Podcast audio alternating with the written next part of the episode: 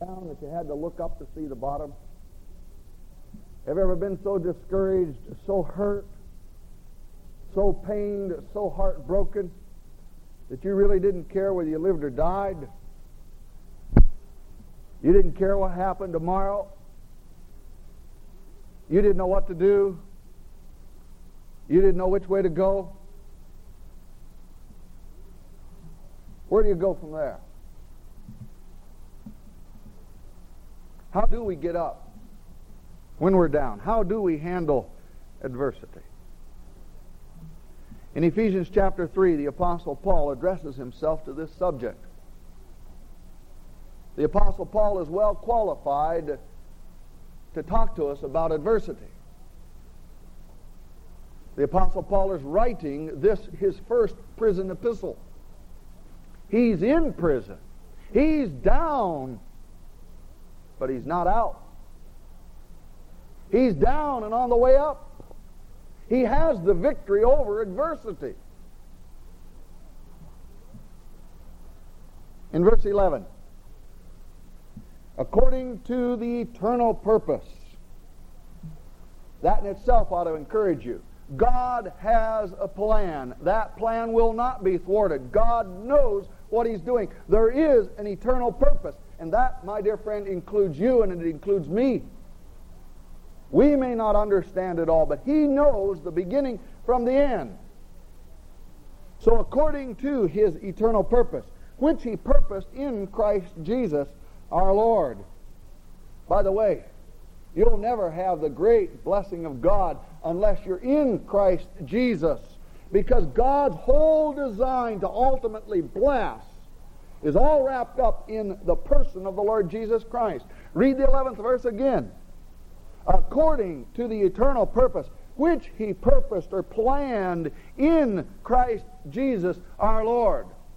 I think maybe that's a good place to start. If you're down and you can't get up, you don't know where to go, where to turn, a good question to ask yourself and be certain you have the right answer.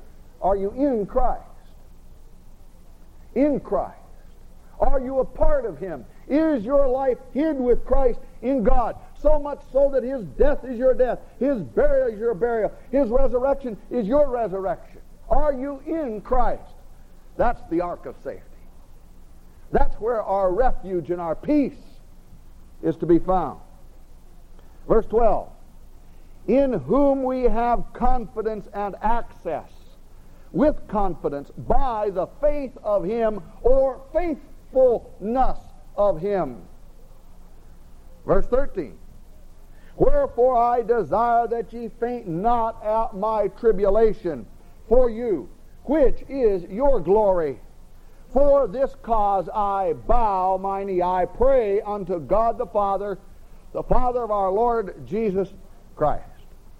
Now, let me just give you three things by way of introduction to Paul's dealing with adversity. Number one, the Apostle Paul is in adversity when he's writing this. In verse 13, he says, Wherefore I desire that ye faint not at my tribulation. So the Apostle Paul knows what he's talking about. Number two, Paul's tribulation is the believer's glory. Now that's a little bit hard to understand. Paul is saying that whatever is happening to me is not a cause for you to be ashamed or upset. But rather what is happening to me is for your glory. Now there's a relationship here that the Apostle Paul wants to establish. And it goes something like this. That when one member of the body rejoices, they all rejoice. When one member of the body is suffering and sad, they are all sad whatever happens to us has a relationship one with the other. Let me see if I can illustrate it by way of testimony. Let's suppose we have a, a basketball team or any kind of a sport where they are involved as a team. They're looked at as one unit. If one member of the team, if one member of the team is not successful, if one member of the team brings shame, if his activities are shameful, he brings shame on the whole body, the whole team.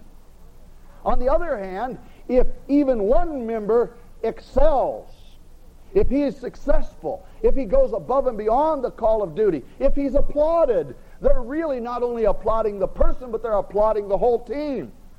And the Apostle Paul is saying here, now I am suffering. And this is not a reason for you to turn your back on me. This is not a reason for you to be ashamed of me. I don't know why it is, but all too often we have been so brainwashed into thinking that any time somebody is suffering something, something is wrong. And we, we almost shy away from people who are suffering. Maybe it's because, and I'm giving the benefit of a doubt, maybe it's because we just don't know how to relate to people and we don't want to embarrass ourselves. But all too often, we've turned our back. We've sort of pretended that suffering doesn't exist. Maybe it's because we don't know what to say to people who are in suffering. I don't know what it is, but maybe it's just maybe, it just maybe, that sometimes we don't want to reach out to people who are suffering is because somehow or another we feel they failed. And somehow or another we look at them as though they are bringing reproach and shame upon us. And the Apostle Paul is saying, no, no, that's not so with me. Right now I am suffering, and what I am doing really represents victory, not defeat. Now the world would look on it and laugh and say, ah, we finally got him. We've got the victory over this Christian. But the believer ought not to look at suffering and adversity like the unsaved does. Suffering is not necessarily defeat. Adversity is not necessarily being down and out. And so the Apostle Paul is saying, listen, what's happening to me is for your glory. It's something good for you. The third thing I want you to see by way of introduction is the Apostle Paul here is anticipating the believer's discouragement and adversity or tribulation. Now let's see if I can explain that. Paul knows that all those who will live godly in Christ Jesus shall suffer persecution. And you ought to underline that. That's a mental note that you need to make. All of those who will suffer, all those who will live godly for Christ Jesus shall suffer persecution. Paul is suffering. He's in prison. Paul also knows that sooner or later, and you can mark this down too, sooner or later, if you live long enough, you're going to suffer persecution. You're going to have a time of adversity. You're going to have a time of tribulation, personal tribulation, where everything seems to be coming down on you and you don't know where to go and you're so far down you have to look up to see the bottom. And you may even despair of life itself. Sooner or later, it will happen. Now, we've also been brainwashed today into thinking that becoming a Christian solves all of this. Somehow or another, people get the idea that if you get saved, that solves all your problems. Brethren, that simply may mean that your problems are just beginning. Now, it is true. Romans 8:28 says that at the end of the road, all things work together for good. But that doesn't mean all things are good. So I'm saying to you just exactly what the Apostle Paul is anticipating and saying about the Ephesians.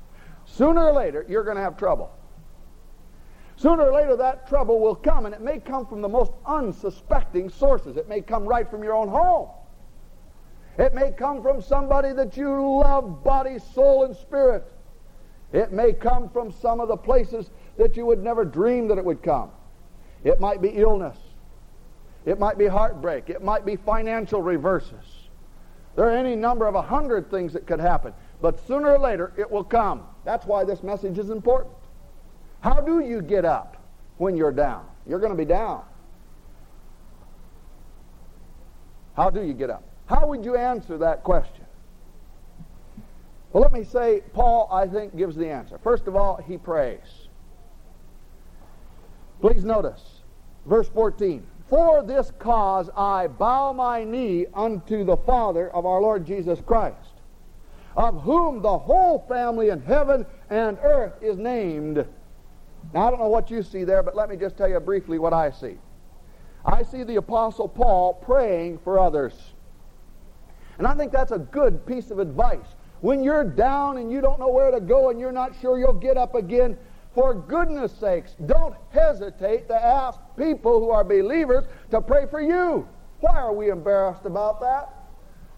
Why is it that we're reluctant to even raise a hand and say sometimes in a service preacher or congregation, I have an unspoken prayer request? Why is it? Are we too proud to admit that sometimes we have adversity? Think Paul reveals a very wonderful, intimate secret about personal relationships between believers. The Bible says, bear one another's burdens.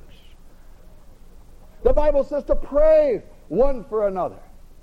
I think that it's our God given responsibility as members of the body.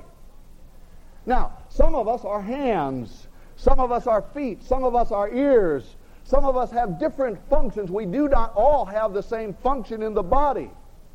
And that's part of our body function, praying for each other. And so the Apostle Paul sets the pace.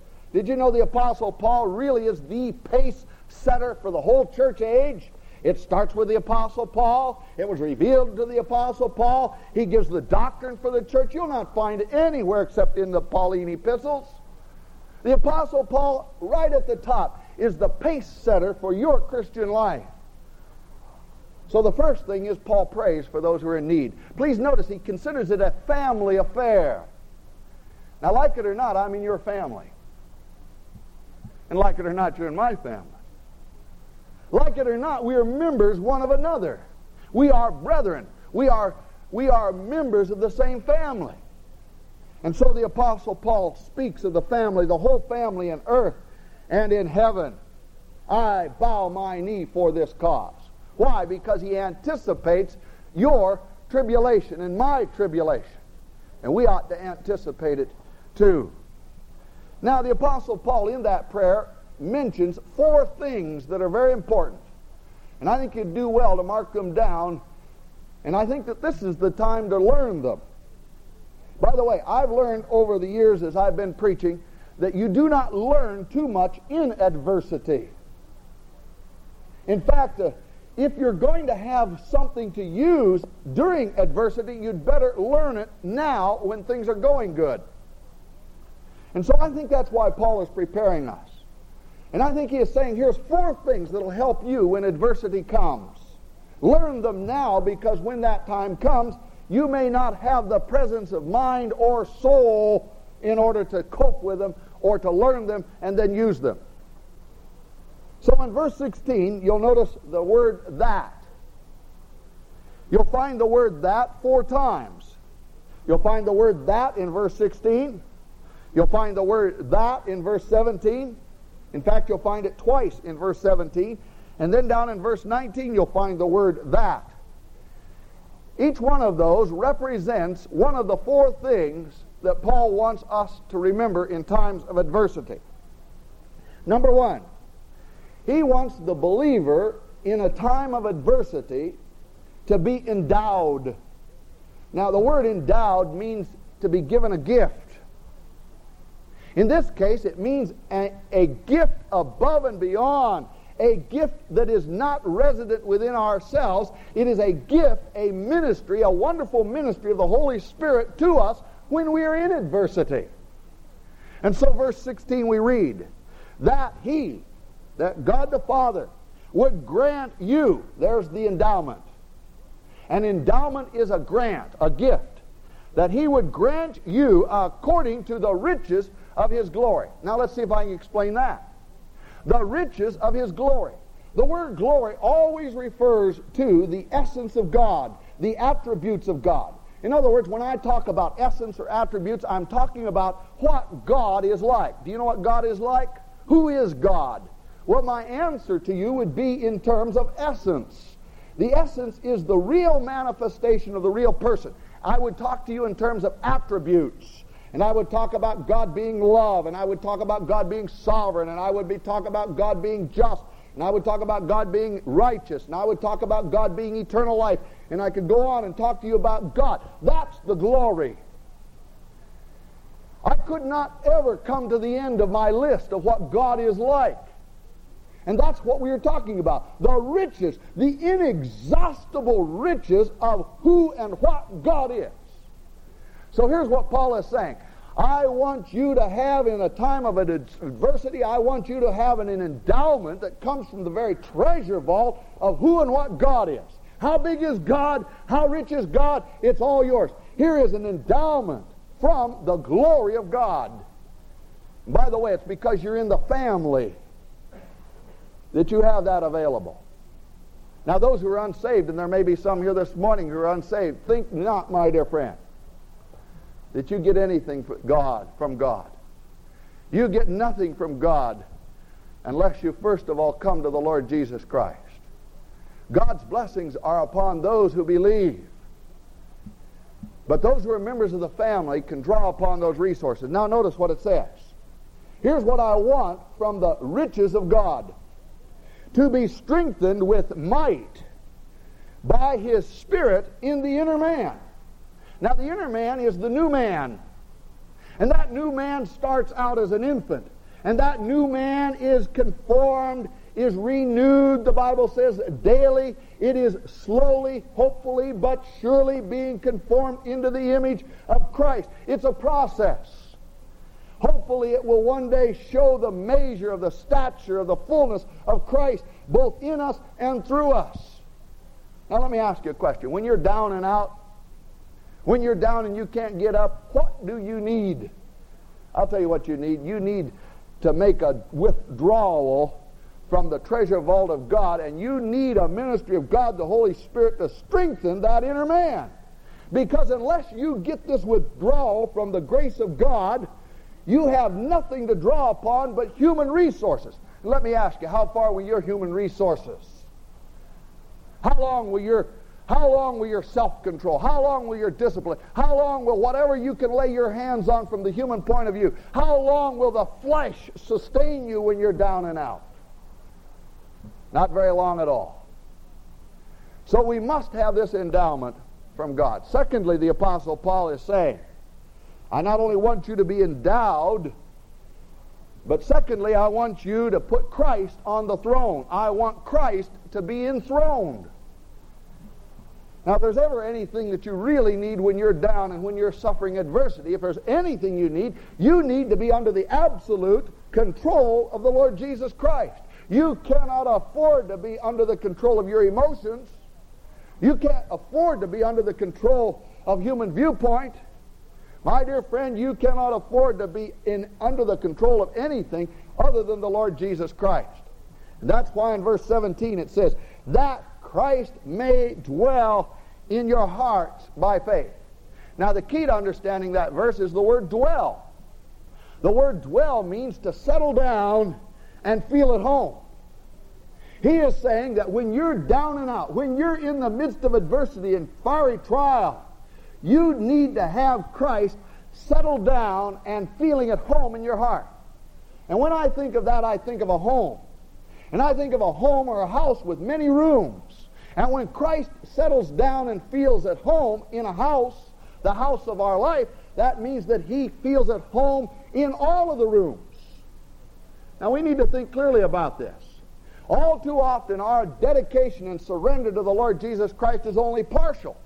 How many times have we said to God, Well, God, I'll give you the living room and the dining room and the kitchen. I'll give you this part of my life. But God, there's a couple of rooms over here. There are certain designs. There, there are certain plans for my life that I keep locked up in these rooms. There are certain pursuits and certain pleasures that I want. And God, you're allowed to have these three rooms, but you stay out of these two secret rooms. They belong to me. In that kind of a heart, Christ does not settle down and feel at home. He is not in control of that life. Now, I'm not questioning salvation, I'm questioning dedication. And so the Apostle Paul is saying that when adversity comes, you cannot afford to be under the control of anything but a Christ who is sitting on the throne of your life. Now, let me explain that further. I'm expanding on the word dwell. Romans chapter 5 tells me this. Romans chapter 5 says there's a throne in your life. The last three or four verses, you can read it for yourself. And if you're reading it, you'll find the English word reign, like a king would reign. And the word reign there is the Greek word basileia, which means to reign as a king. And the Bible says that there's only two alternatives. On that throne of the life, Romans chapter 5, either sin reigns unto death. That means the flesh or sin, uh, the human viewpoint, the old nature reigns on the throne unto death. Or the Lord Jesus Christ can sit on that throne and reign unto life. And that's really what I'm saying. The Apostle Paul is saying the same thing. He is saying that when adversity comes, you cannot afford to have anybody on the throne of your life in control except the Lord Jesus Christ. Now, number three.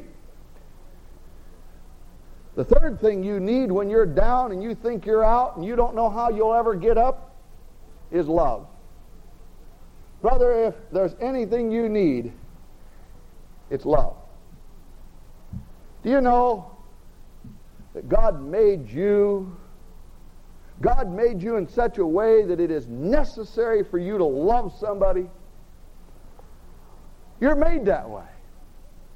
Furthermore, like it or not, whether we want to admit it or not, whether we are too proud to admit it or not, the Bible is still true. The Bible says that God has not only made us so that we can love people, but He has also given us a need to be loved.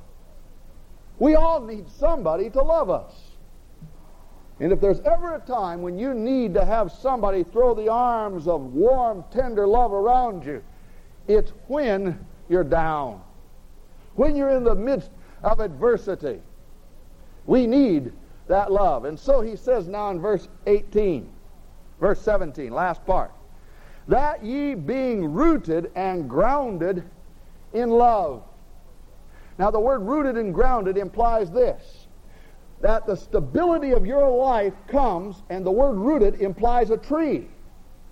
It implies a building on a foundation, grounded. So, as a tree, the stability of my life comes when the roots of my life, the tap root of my life, not only penetrates the topsoil, but also penetrates the bedrock of love. That's my stability. It's in that stability that I know somebody loves me. Even though friends may fail, even though family may fail, even though the whole world may seem as though they've turned away from me, I know if my life, like a tree, has tapped the, the topsoil and the bedrock of love, I know that even in the worst adversity, I can have stability. So, what is the Apostle Paul saying now? Number three, he is saying in the midst of adversity, you need to be established. Let's repeat. Number one, you need to be endowed. Number two, you need to enthrone Christ. And number three, now, you need to be established. You need to be established in love. We can take the other illustration the Apostle Paul is using, the word grounded. It's like a building. In order for this building to withstand the movement of the earth, in order for it to substantiate itself uh, through the tempests and the storms that come, it had to have a good footing. It had to go down to a bedrock. We call that a footing, a foundation. It's well grounded. And it's in the fact that it's well grounded that it has stability. And for the Christian life, the building of your life must be all the way down to the bedrock of love. Now, let's explain that love. Oh, it's amazing. What love are we talking about? Obviously, it includes human love, but human love can fail.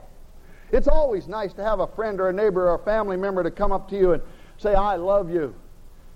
But human love can fail.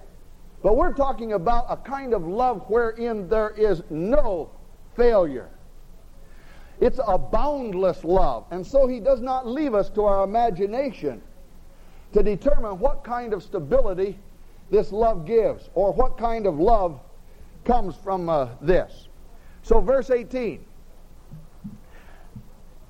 that ye being rooted and grounded in love may be able to comprehend with all saints what is the breadth and length and depth and height, and to know the love of Christ. Now, please notice the language that is used to describe the love of Christ. In adversity, you need to make absolutely sure you must know that Christ loves you. But how much of Christ's love do we know? Do we know what it means, the length of his love, and the breadth of his love, and the height of his love, and the depth of his love? Therein is our stability. But before we explain those to you, let me show you this. Let me show you that this love is available to all. Verse 18 may be able to comprehend with all saints. Again, just as God deals with us in salvation. When God saves us, the Bible says God is no respecter of persons. He could care less who you are. He'll deal with you just the same as he'll deal with somebody else. Grace is made available to us all on the same basis because all have sinned and come short of the glory of God. The same thing is true in your Christian life. God is no respecter of persons. And if you're the worst, sorriest Christian in this congregation, that love is available to you. There is no such a thing as discrimination with the love of God. So he says, may be able to comprehend with all saints. Please notice something else that this love is acquired through knowledge. Now, God does not. God does not let you rub a magic lamp and say hocus pocus, rotten tomatoes, corned beef, and cabbage, presto changeo, and he zaps you with love. It doesn't happen that way. You'll never know the love of God if that's what you're expecting. It doesn't come that way. We'll never know the love of God unless we study the Word of God. And I want to show you something. It is not a matter of private study of the Bible. It is not a matter of studying the Bible on the radio or the television or through books. The Bible teaches only one way for spiritual maturity. And there are many scriptures to prove this. We can go right over here to Ephesians chapter 4. When the Lord Jesus Christ went back to heaven, the Bible says that through the ministry of God the Holy Spirit, He gave gifts to men. And those gifts through men were given to the church. And for the church age, again, Paul is the pace setter. Paul is saying in the church age, how is it that men learn about God? How is it they learn of those riches? How is it that they learn of the love of God? And that is through the ministry of the pastor teacher to a corporate body. Now, that may not set very good, but it's the truth, and that's what the Bible teaches. Let me show you something. We're going to read verse 18 again. May be able to comprehend with all the saints. And if you'll look it up, you'll find out that means in the company of all the saints. And that's why I believe, and that's why I'm going to preach and insist that the Bible says, Forsake not the assembling of yourselves together. That you get something in a church assembly that you cannot, I mean, you cannot get anywhere else. Why? Because God says, I've given gifts. Now, those who have those gifts don't deserve them. Now, we all have gifts. You have spiritual gifts. I have spiritual gifts. Others have spiritual gifts who are members of the body of Christ. Not a one of us deserves them. We don't earn or deserve those gifts any more than we earn or deserve our salvation, but God in grace gives them. And why would God give them? To mock us? To let them sit on the shelf and not be used? To bypass them? No. God intended that through these gifts, you can read Ephesians chapter 4, you don't need a PhD degree to figure it out that in order that the body of Christ may be established, edified, built up. Verse 18, may be able to comprehend, and the word comprehend means to comprehend by study. You do not get knowledge from God by osmosis. You get knowledge of God and God's love by study. And you get knowledge of God's love by study in the company of all the saints. Now, here's what the love is. Let's explain it. Very briefly, time will forbid that I go into too much detail, but there are four dimensions mentioned here. God's love has a height, a depth, a length, and a breadth. Do you know what? That's miraculous.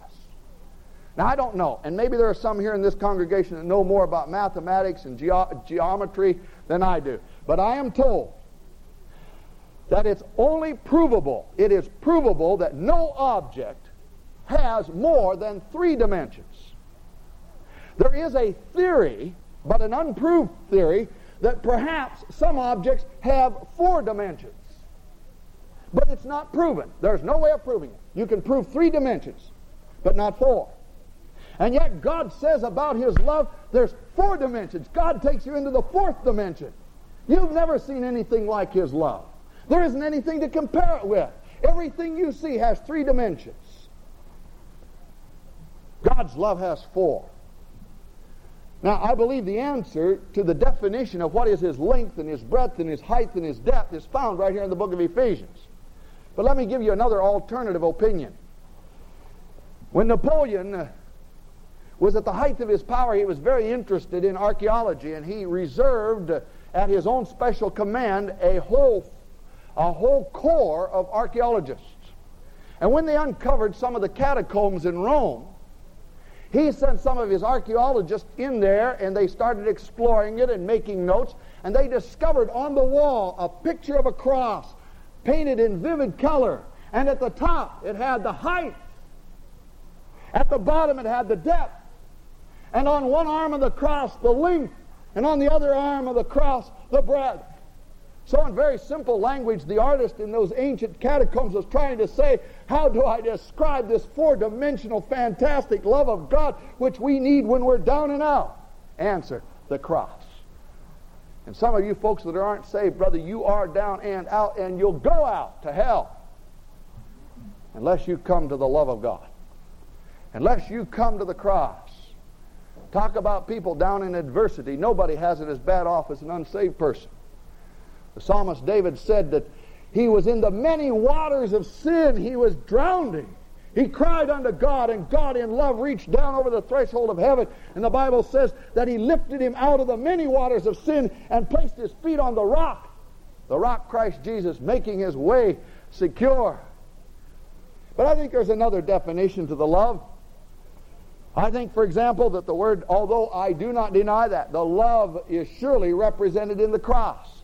That's why John 3.16 still says, God so, no dimensions, God so loved. It's a boundless love. God so loved the world that he gave his only begotten Son. He gave his Son in death on Calvary's cross on your behalf. But let me just explain very briefly. I believe that the Bible teaches that the breadth is the body of Christ. If you were to read Ephesians chapter 2, you would find out that the love of God in the church age has been able to reach around. God's love is much larger than just reaching around Israel. God's love has included Gentiles. Nothings and nobodies. Read for yourself. And so now he created in this love, in the breadth of his love, he created one new man, both Jew and Gentile, in one body forever. Wherein the Jew loses his past, the Gentile loses his past, and now it's one body. We're a new agency. We're not an extension of Israel. We're not an overhaul of Israel. We're a new man. That's the breadth of God's love. Think of it. You'll not read, any, read anything like that in the Old Testament. Secondly, I believe that the length of God's love represents the dispensations. If we to go to Ephesians chapter 1, in Ephesians chapter 1 and verse 4, we have eternity past. God says, I loved you in eternity past, so much that I had a plan. And then in verse 10, he takes us all the way down through time to eternity, the dispensation yet to come. In the fullness of the dispensations, he says, verse 10. So God is saying in Ephesians chapter 1, all the way from eternity past, all the way to eternity future, all the way through the dispensations, I have loved you. And so we have the length of his love. Then I believe that the word for depth here refers to something else we find in the book of Ephesians. The word depth refers to our past history. God saved us from our past. God saved us from our depth. Ephesians chapter 2 verse 1 says we were dead in trespasses and sins. That's how far God had to dig. That's how deep his love goes. His love goes into the grave, spiritual death. Furthermore, Ephesians chapter 2 verse 11 says that we were in past Gentiles, uncircumcised, without Christ, aliens, strangers, no hope, without God. You know the word there for without God is atheists?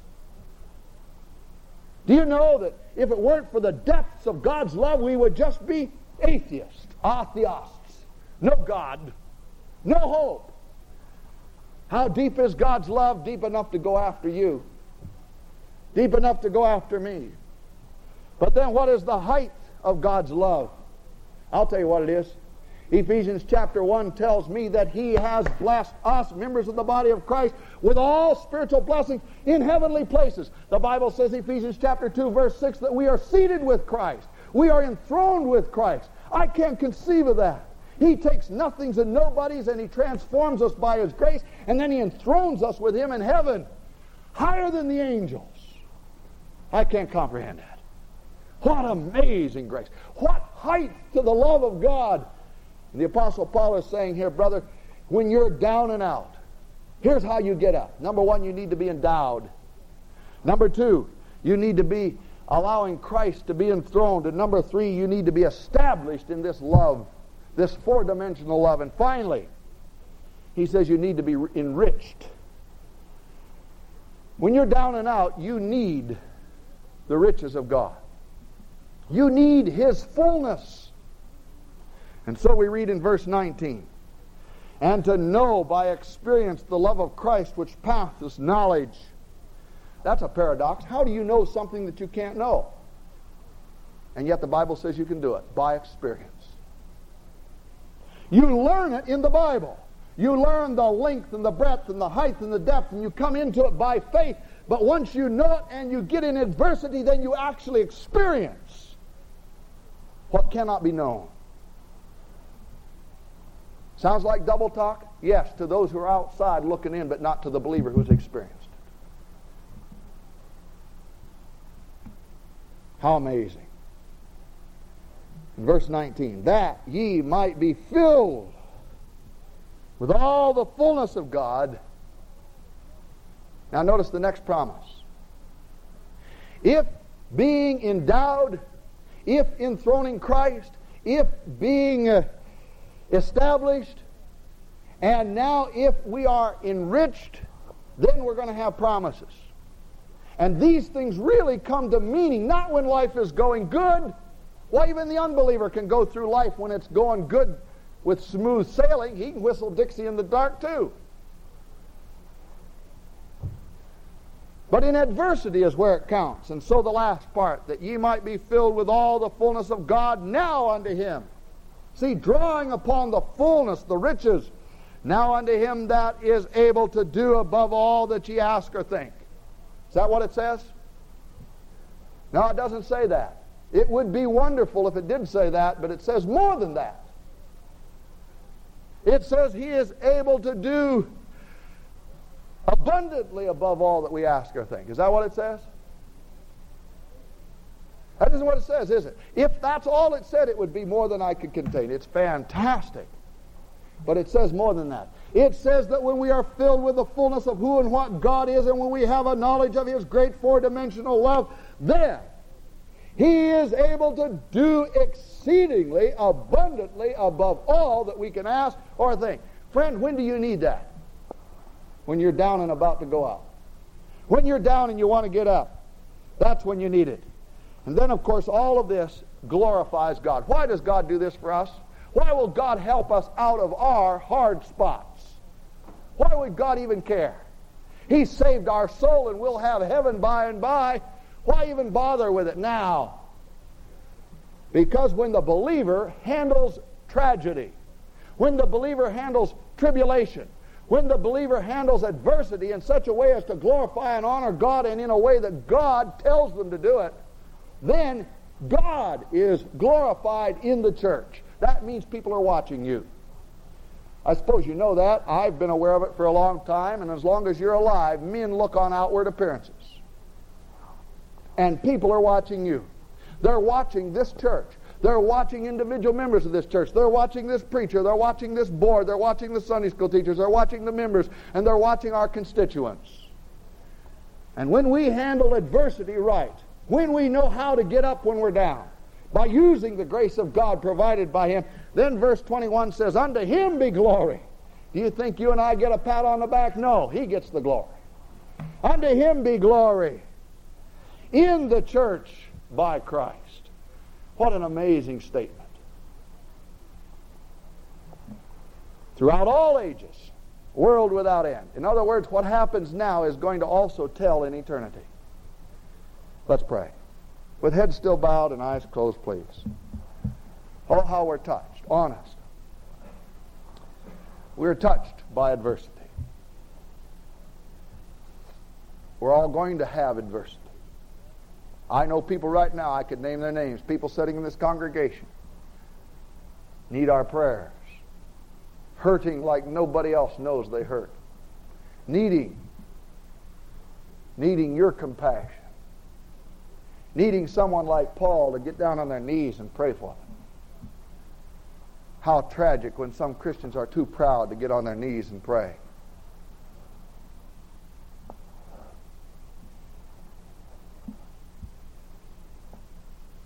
I think maybe my main concern this morning, if you'll pardon me, with head still bowed and eyes closed, By the way, the only reason I ask you to bow your head and close your eyes is so you can just be alone. When you're in a crowd, there's only one way you can be alone, and that's bow your head and close your eyes. And I want you to be alone with just the last few words I have to say. I want you to have them ringing in your ears, and I want you to think about them. It's just between you and me and God. Personal conversation right now. I think the thing that troubles me most this morning is the fact that there may be Christians who have adversity, but they have Christ. But the thing that really gets to my heart is that there may be unsaved people, people who have never trusted Christ as their Savior, and you have nothing. The Christian has somebody to go to when he's in trouble. Who do you go to? Who do you go to when friend and family and neighbor forsakes you? Who do you go to? My dear friend, talk about adversity. David knew what it was. He said he was in the many waters of sin. He's drowning. He's a dead man. But the love of God, here's, here's God's answer to the adversity of the sinner. God reached over the threshold of heaven and he picked him out by grace, picked him out of the many waters of sin, and put his feet upon the rock. That's Jesus Christ, making his way secure. Do you know what you have to do in order to get that kind of help in your adversity? Is call upon the name of the Lord. The Bible says, Whosoever shall call upon the name of the Lord shall be saved. Unsaved friend, has there ever been a time in your life when you called on the name of the Lord? When you said, Lord, save me. I need Christ. In just a moment, I'm going to pray. And I'm going to pray if there's any unsaved people here this morning that right now, where they sit, they'll call upon God. They'll tell God the Father that right now they're believing in God the Son, and He will set your feet upon a rock, making your way secure. He'll deliver you from the adversity of hell. Hell's on your heels. He'll do it. In a moment, I'm going to pray. And then, as soon as we finish praying, I'm going to ask the whole congregation to stand with heads still bowed and eyes still closed. And we're going to sing one verse of Just as I am without one plea, but that thy blood was shed for me, O Lamb of God, I come. And if you've prayed that prayer of salvation, I'm going to ask you to simply step out of your seat and make your way to the front. I'd like to meet you. I'll set with you in private. It's the only way I have of knowing for sure you understand what we've been talking about. It's the only way I have of opening a Bible and making sure you know. I'm not desiring to put anybody on the spot. We're not cornering anybody. We're not at all trying to embarrass anybody. But we're trying to do our job thoroughly and as unto the Lord. We're not making it any show of the flesh at all. It's just a matter between you and God and those that God has set aside to help and to lead people to Christ. Will you do that? Let's pray first. Dear Father, we've gone as far as we can go. I believe, Father, I needed this message myself. How many times I've been down and out and I forgot what I needed. And so I had to suffer. I really need this, Father. I believe that it's as much to me, maybe more so to my heart, than any person in this congregation. These are perilous days, the Apostle Paul said. Adversity will come. We need this help. Bless this congregation. Bless those believers who will acknowledge this supply and resource given by the grace of God. And now, Father, for that one who needs to be saved, with head bowed and eyes closed, may the Holy Spirit prompt that individual to be saved. We've gone as far as any human instrument can go. We dare not go any farther. It would be sin for me to go any further. It would be sin for me, Father, to try and do what only the Holy Spirit can do. May the Holy Spirit lead some folks this morning to Christ. I pray. In Jesus' name, amen.